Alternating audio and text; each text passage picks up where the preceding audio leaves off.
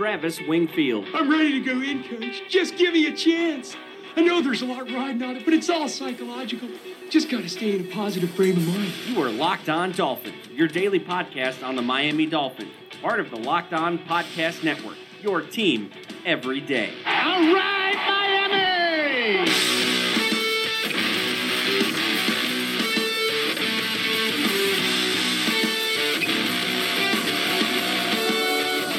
What's up, Dolphins, and welcome into the Thursday, February the 8th edition of the Locked On Dolphins podcast. I am your host, Travis Wingfield, and I am here to bring you your daily dose of Miami Dolphins football. And on today's show, who is Miami's most important player outside of the quarterback in 2018? I will reveal my pick for that position and talk a little bit about his 2017 film. Also, we revisit an article I retweeted today from Adam Gase back when he was first hired in 2016, and we wrap up Rivalry Week by talking to Locked On Patriots host Mark Schofield and ask him if the end is in fact near in New England. But first, I have to remind you guys go ahead and subscribe to the podcast on Apple Podcast, leave us a rating and review. Follow me on Twitter at Wingfield NFL and follow the show at Locked On Fins. Check out LockedOnDolphins.com and check out the other Locked On Sports family of podcasts, including the Locked On Heat podcast and Locked On NFL podcast for all the local and national coverage of your favorite teams. And let's go ahead and break the huddle and get to first down. That's another Miami Dolphins.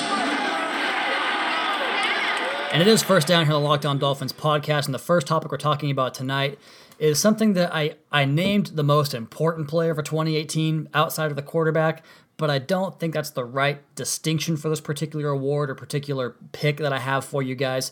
And what I'm kind of trying to do is pick the guy that is going to have the most the biggest impact on the team's overall record. What I mean by that is a guy that if his performance is great, it's going to have the most significant positive impact. And if he doesn't play well, it's going to bring the team down more than anybody else. And so I have four players listed for that particular distinction, and they are Charles Harris, Xavier Howard, Kenyon Drake, and Laremy Tunsil. And the reason for each of those is Charles Harris. I've talked about it before. The defensive end position is very thin and it's very volatile going into 2018. If Cam Wake gets hurt, or you know we have Andre Branch and William Hayes, I guess could sign back here, but there's just not a lot of depth there. It's not a lot of, of top level talent at the position either. So Charles Harris very important for that position. Xavier Howard kind of the same thing. The cornerback position, cornerback position is deep and it has some good players in it, but it really needs that number one guy like Xavier Howard to go ahead and step forward and become that guy that we hope he can be and be the guy that he was for those two games against Denver as well as New England late in the season. Kenyon Drake, I mean, he's without him, the backfield is really, really thin and, and not that good just overall to begin with. So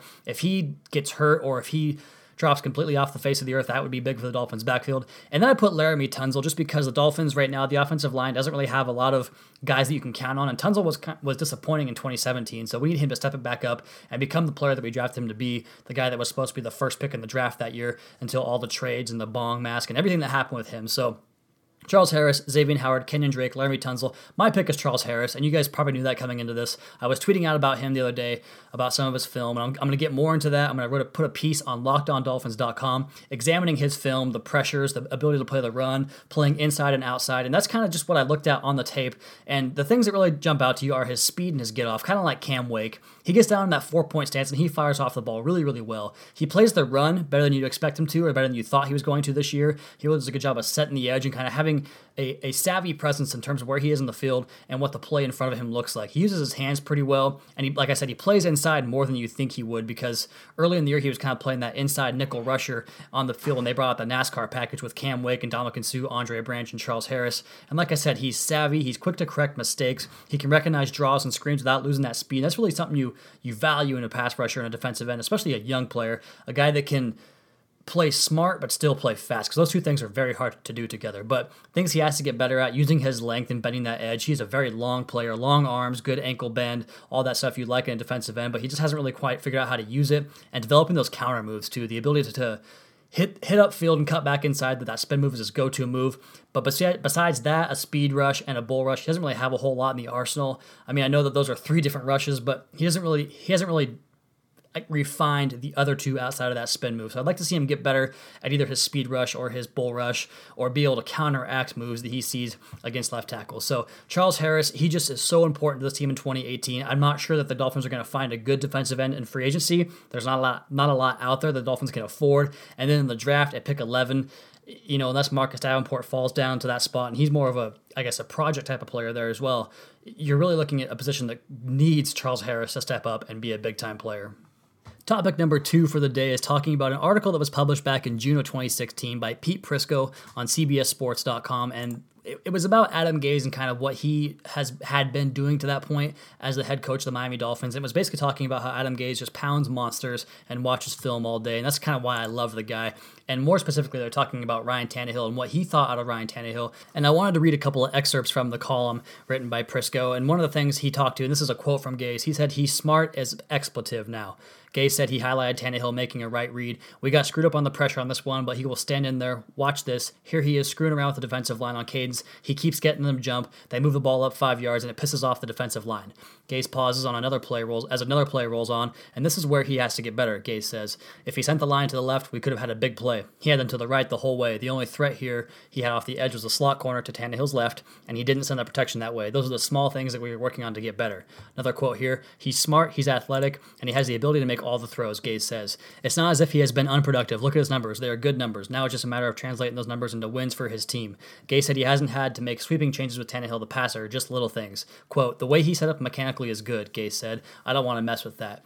This is ending the quote. It is a challenge that Tannehill is learning his third system in four years. Gase's system more closely resembles the system Tannehill ran as a rookie with the Dolphins under Mike Sherman, Mike Sherman, and is a lot different than what he ran the previous two years under under Bill Lazor, that Chip Kelly style offense. Quote, I think what we do is suited well for his game, Gase said, but it's a challenge. How many quarterbacks can you say change offenses and had a great year the next year? It's tough changing everything. The terminology is different, the play caller is different. So just kind of going off of that call and what Gase says and kind of what he sees in Tannehill is – he can identify those strengths and play to those strengths and minimize the weaknesses. And that's something we've all talked about. I've talked about a lot on the podcast. And just going back and kind of seeing where Tannehill improved his game in terms of pocket presence, the ability to fill the rush, get out of those bad plays and get into good plays and be a playmaker. And that's something we saw in 2016. And the comment about having an offense kind of take its hold late in the season, that really resonates with me because you have a player that – he struggled through the first five games. The whole team struggled. They're one and four, and then they go seven and one. Tannehill is the sixth highest rated passer in the NFL at that point. He's got a good yards per pass average, a good touchdown percentage, a very low interception percentage, great third down conversion rate. He's playing like a Pro Bowl, close to all pro level quarterback, and that's something that you haven't seen from Ryan Tannehill in the past, and not for that many games anyway. So that's why I was so encouraged about Ryan Tannehill going out of 2016 into 2017 before the freaking knee injury happened. Is he was playing his best ball under the best coach he's ever had in a system that was starting to kind of take hold for him. So 2018, give him that system, give him the play caller, give him the coach, give him the system, give him the growth.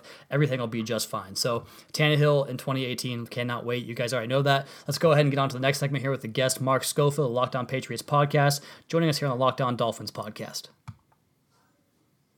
And I am joined now by Mark Schofield of the Locked On Patriots podcast. You can find him on Twitter at Mark Schofield. Mark, how's it going, bud? It is going well, my friend. It is going well, Travis. It's been a um, it's been a tough couple of days. Not gonna lie, tough couple of days. But the sun comes up, the kids are up, and uh, we're gonna roll. We're gonna get through it, right? I'm glad I scheduled you for today because the Josh McDaniels thing is just kind of it works out perfectly in terms of how I had it you come does. on here to talk about that stuff. So I'm really glad we got you on for this. Obviously, like you know, you're saying there, it's a, it's a tough week. The Patriots just lost a Super Bowl for the third time in the last what is it, 15, 20 years now. I'm losing track. Mark, you guys are there about every year it seems like, so I, I kind of lose track. But let's go ahead and just jump right into it and start with the idea of the future because that's what every Dolphins fan wants to know. When the heck is this thing going to end? So let's start with Josh McDaniels and Bill Belichick and the potential for a coach in waiting type of situation. What's going on there? Is that something that's going to happen? Is it going to happen sooner rather than later? Just give me your thoughts on all of that if you can.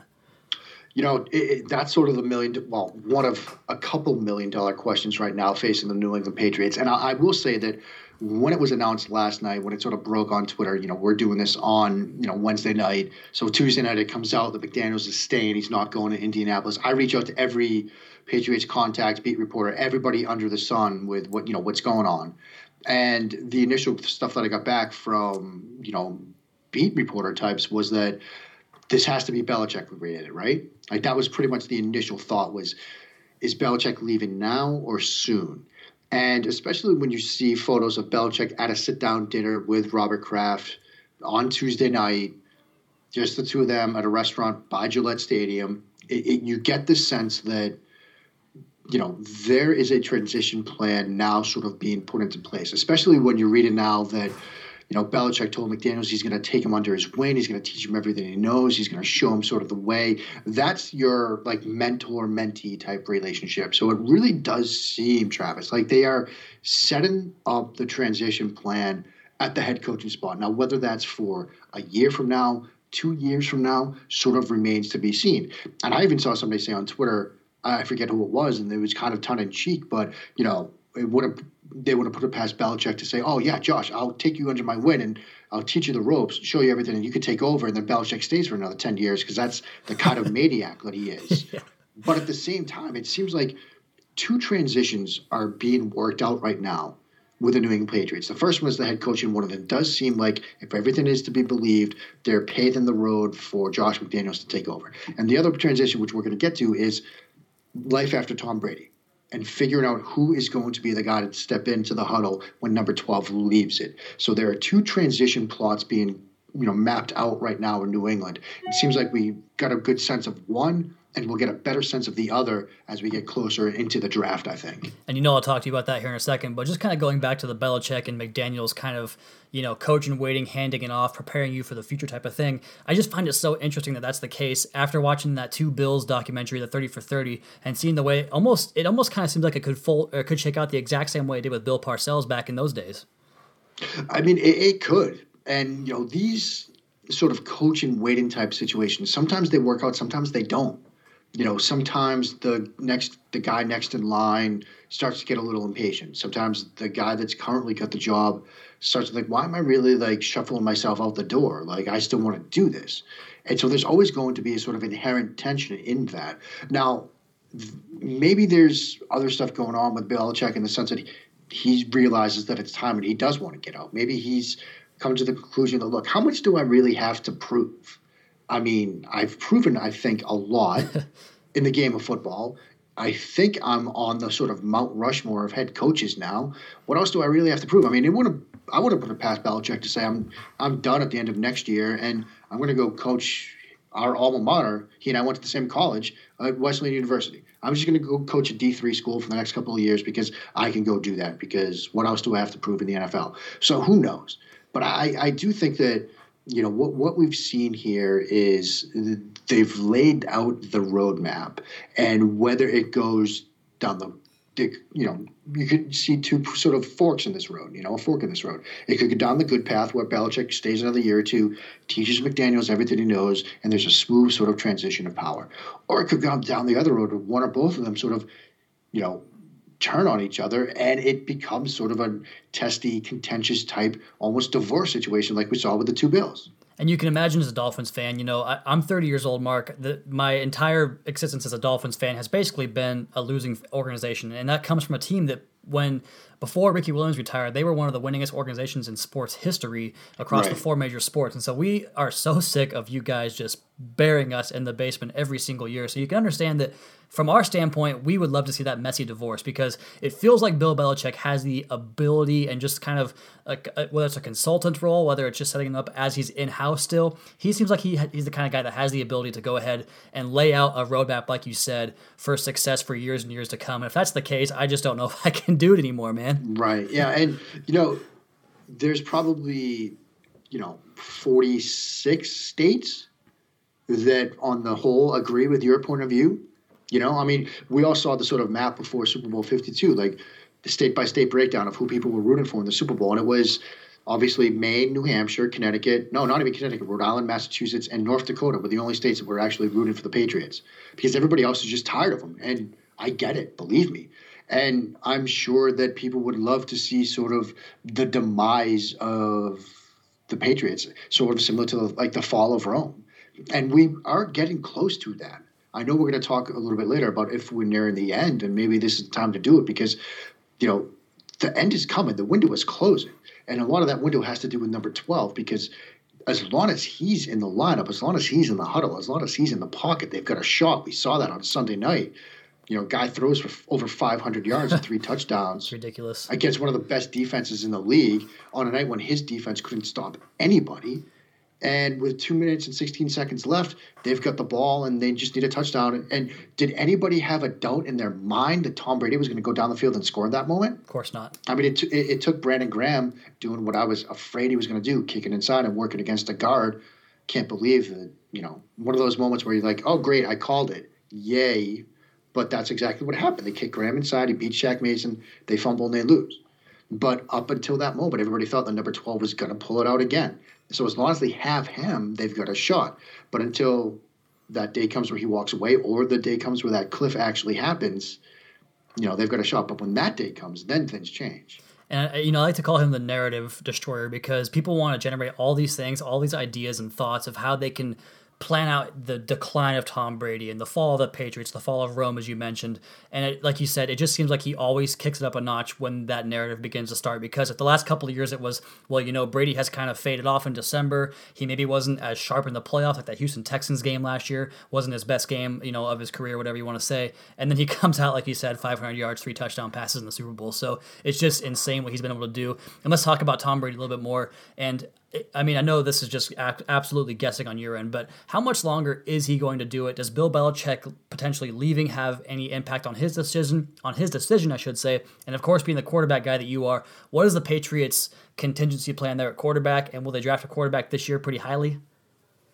Well, I, let's sort of work backwards through that series of questions here. And, you know, since they drafted Tom Brady, 16 drafts, eight quarterbacks have been drafted. They basically drafted a quarterback every other year because Belichick, and he said this when they drafted Jim Garoppolo, you have to be a year early when it comes to replacing your quarterback. You can't be a year late. You can't wait until the guy either suffers an injury or declines and then replace him when it's a need. You have to do it when it's sort of a bonus, when the guy is playing well, but you get your next guy in house now. Because if something happens, you can lose a season. Look at the Dallas Cowboys a couple of years ago.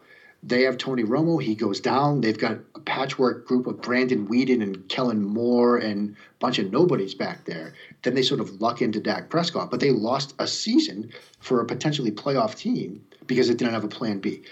Belichick takes the opposite approach. It's why he drafted Garoppolo. It's why he's taken eight quarterbacks in the 16 drafts since Brady. So they're going to draft the next guy in this draft class, I believe. There are some free agents they might kick the tires on, like a Teddy Bridgewater if yep. he leaves, maybe an AJ McCarron, but no, they're going to be in on a quarterback, and they'll probably be in on a quarterback early. They've got pick 31. They've got the 49ers pick in the second, which is the 11th pick in the second round. So they've got some stuff if they want to move up a little bit and get somebody.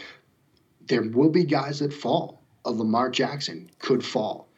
You know, Mason Rudolph might be there with that pick in the second round. So they could do that. They could package those picks and move up if somebody else falls, like a Josh Allen. But they'll be in on a quarterback and it will probably be very early because they want to get the next guy.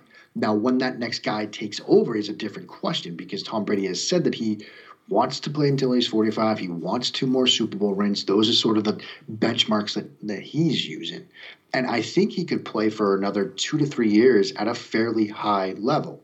The issue being is once you get north of 35, when the fall hits, it happens fast. Look at Favre, look at Manning. Now, the you know Favre particularly, I mean Manning particularly had injuries and stuff, but the decline was rapid. And when the decline comes for Brady, it's not going to be this slow sort of long drag. I don't think. Now, the one caveat to that is if anybody's going to sort of, like you say, bust the narrative on the decline of quarterbacks at the age of 40, it'll be Brady he would be the one to sort of, you know, take Father time the distance. He won't beat him, but it might be like Rocky One, where he takes Father time the distance to a decision, and nobody's ever done it before, and Brady will be the first. And I appreciate you not throwing Dan Marino into that uh, mix of quarterbacks no. that fell off no, the face of the didn't want to do that. Didn't want to do that to you. he is playing to his credit on Locked On Dolphins podcast. This is a Locked On Dolphins podcast and the Locked On Patriots podcast. Mark Schofield at Mark Schofield on Twitter. And Mark, I'm also glad you mentioned Teddy Bridgewater because you were my third guest from the AFC East this week, and both of them mentioned Teddy Bridgewater. And my guest on the, for the Dolphins a couple weeks ago, uh, Chris Kaufman, mentioned Teddy Bridgewater as a potential quarterback that Adam Gase could kind of find and groom under his own system too. So that guy is being yeah. touted out to almost every team it seems like. So yeah, it's it'll be inter- interesting to see. We got some more questions from Mark in the Locked On Dolphins podcast at Mark Schofield on Twitter. This is the Locked On Dolphins podcast. Back here with Mark Schofield talking about the New England Patriots 2018 offseason, what they have ahead of them. And Mark, the question everybody wants to know, every other AFC East fan and every other NFL fan, like you mentioned, across the country pretty much, wants to know is there a feeling among, among Patriots fans or among the team itself that the end might be near? You know, I, I, think for the team, and you know, I, I, don't want to sort of step into the minds of, of the guys on the team. I don't for the team. I don't think so. I mean, I, I think when you've won a Super Bowl fifty one, you almost win Super Bowl fifty two. Like I, think that the feeling and the sentiment on the team is no they're built to compete every year, especially when they've got Tom Brady, especially when they've got Bill Belichick. Now, there might be some stuff behind the scenes, like with the Malcolm Butler situation and other stuff that's played out over the past 72 hours or so, that might sort of cause some fractures in that locker room. But I think, generally speaking, the team's fit, no, there's no end in sight. Now, for Patriots fans, though, Travis, I think that's a completely different question and one that I can answer in a completely different way because if you think back to when the Seth Wickersham, the ESPN story came out, and it sort of broke on Thursday night before it was released on a Friday morning. You know that there was going to be a story about Brady and Belichick and Kraft and the egos and all this stuff. The response from New England and New England fans in particular on social media, on Twitter and elsewhere, was pretty vocal and pretty loud and pretty almost. Uh, it was very forceful. Let's put it that way and Boston fans, Patriots fans, New England fans, you know, we tend to, you know, be very defensive and protect our own, and we will sort of lash out. We can be overly sensitive times. Believe me, I, I'm guilty as charged on that at times. But I think the reason why there was that sort of response was because in the back of all of our minds, it was sort of the first indicator that maybe there is an end in sight. You know, maybe one of these three guys that we've put our trust in over the past 16 years or so and build retrust, like the mantra goes. Yep. Maybe they will walk away. Maybe they will hand them up. Maybe this could be the last run. And so I think when you saw that sort of response, it was like the collective mindset, mind hive of all of Patriots fans being like, "Oh no, this can't be happening. This could be the end. We can't. We, this this story has to be wrong because we don't want to believe that there's a kernel of truth to that because it could mean that the end is near." Yeah, and it's it's going to be you know a rude awakening, I guess, for a fan base that has had so much success and so much. You yeah. know, every year you guys are right there. Yeah. And, and, and, and, you know, I've told other people on shows, radio shows, whatever, that you know when the end comes, whether it's you know Brady retiring, Belichick retiring, the two of them walking off into the sunset together, Patriots fans will be wandering the desert of NFL fandom for the next 15 years or so, and in a way, it's deserved in some sense because to have the success like the Patriots have had over the past 16 years or so in sort of the salary cap era of parity, it's ridiculous. You know, it's just flat out ridiculous. It really and, is. You know, it's no team, no fan base should be able to enjoy that kind of run. And let's take it out a step further. In that same sort of period of time, the Red Sox have won three World Series championships. you know, the Celtics have won a title. The Bruins have won a title. I mean, Boston fans are spoiled right now. Yeah, absolutely. And a lot of it comes from the New England Patriots. And so, you know, that day will come when we're all wandering the desert and we're trying to understand why they drafted Josh Allen with the fifth overall pick somehow and he's not panning out. Whatever it is, you know, there's going to be a long time in the desert for us. And so that's why we know it's coming. We want to put it off as long as we can and kind of going off script here before I go rapid fire on your mark, I'm just curious. Like I've, I've always wondered this as a as a Dolphins fan that watches the Patriots have all the success every single year. Because like for me this year, you know, I, I lost faith in the season when Tannehill went down. I'm sure you know that based on my Twitter timeline. But when they signed Jay Cutler, I was hopeful for like an eight and eight season. But when they that week two game, it was our first game against the, the LA Chargers uh, Younghoe Koo missed a 45 yard field goal for the win. I was ecstatic. I was pumped that we were 1 0. We were right in the you know the race already. It was football was on, baby. I was ready to roll. But I'm just curious for you guys as Patriots fans, like does do you still experience that same excitement in a mundane week 8, you know, mid-October game? Like how what is watching football like for you now that you got you guys have had all the success? You know, it, it's it's weird because you know, and I'll try to answer that question in two ways because now that I'm like you know, football writer, media guy, like I try to take the fan hat off as much as I can. Sure. Um, you know, before that time when I was watching, say, 2013, 2014, you know, you, you still sort of get geared up week to week because you, you know you, you do expect the team to have success you do sort of enjoy watching Tom Brady perform at a high level. And as a quarterback guy, an offensive guy, it was always enjoyable to see him, you know, just master of the craft, so to speak. You know, and, and even now, you know, as sort of a football media guy, you know, watching the games in regular season, the, the, fan mode does sort of creep in when you see a call not go your way. You still get worked up over this stuff.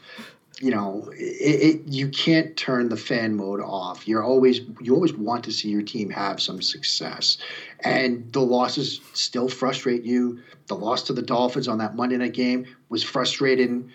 You know, when they lost, you know, this past Super Bowl, I'm still coming to terms with it. I'm still trying to work through why Malcolm Butler saw as many defensive snaps as I did in that game. It just doesn't make sense to me. You know, so you know, it, it is frustrating at times, but that doesn't take away the fact that they've won how many Super Bowls in the past, you know, 16 years. I mean, we've all been incredibly lucky as Patriots fans to witness this run. And again, it comes back to the you know the, the notion of we don't want to see it end. Exactly, and you, are never going to see this again in your lifetime with any team. I think in professional football, it's just it's absolutely crazy what they've done. So let's go rapid fire here for a couple of questions, Mark. Uh, real quick, just talk, you know, Rob Gronkowski after the Super Bowl, he had a comment about how he wasn't quite sure about his playing future, or his health, or whatever it is. So I'm just curious, do you take his, I guess, threat of retirement seriously? Not so much. I, I think that part of it is, and I understand you know, a guy like Gronkowski who's had some injury problems, who's been hurt at times, you know, might think about walking away. He, there, there's talk now about him being a, a, movie star. He talked to The Rock and Sylvester Stallone about that.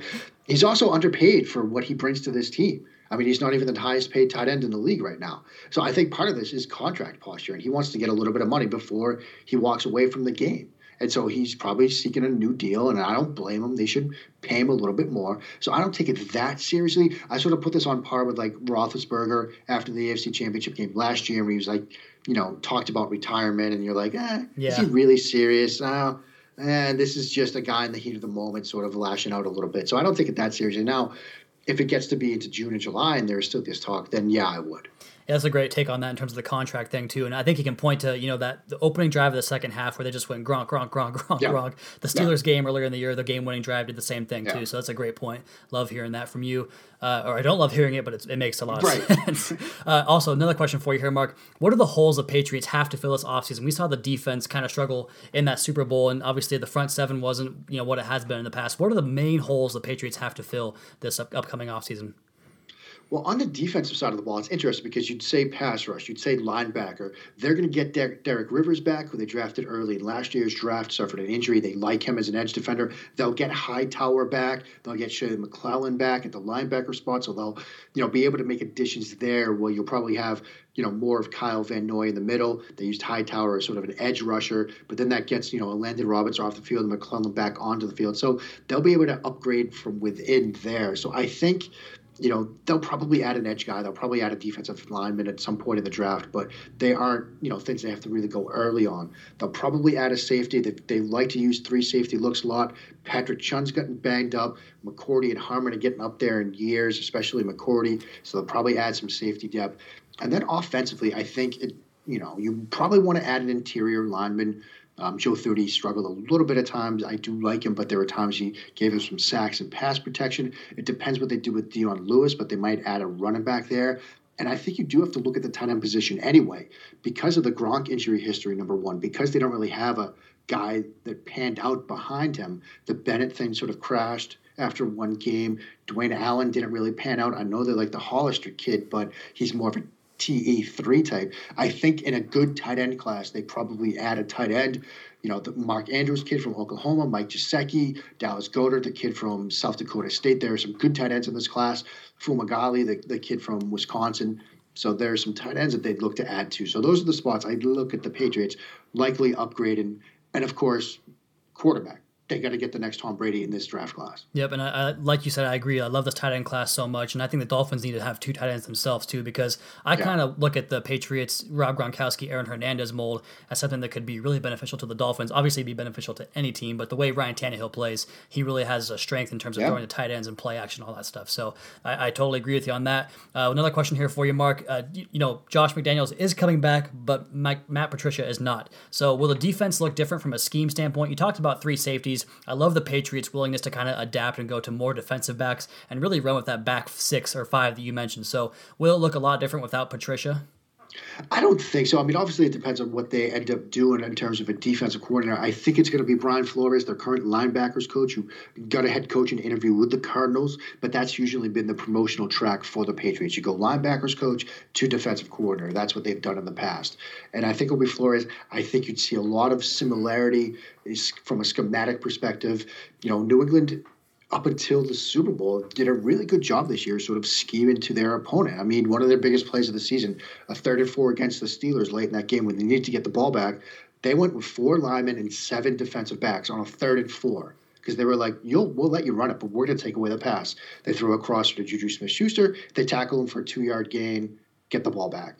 If they could have gotten one of those plays, just one play like that in the Super Bowl, they might have changed the course of that game, but they didn't.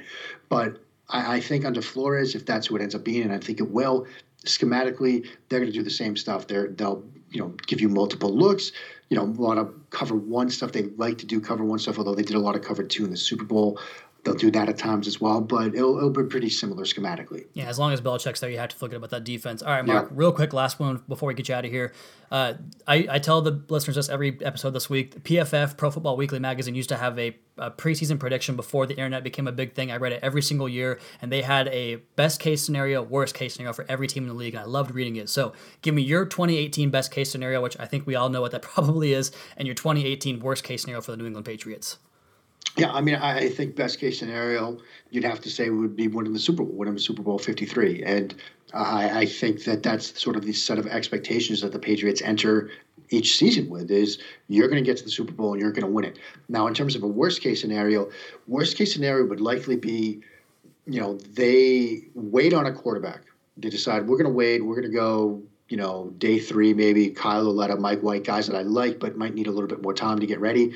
And you suffer the Brady injury and the team just sort of can't recover, whether it's you know a season ender or just a couple of games or whatever, and they ended up you know in, in a situation where they don't even make the playoffs as a result. Because as long as Brady's healthy, they've got a chance to you know win the division, get to the AFC Championship game, and get to the Super Bowl.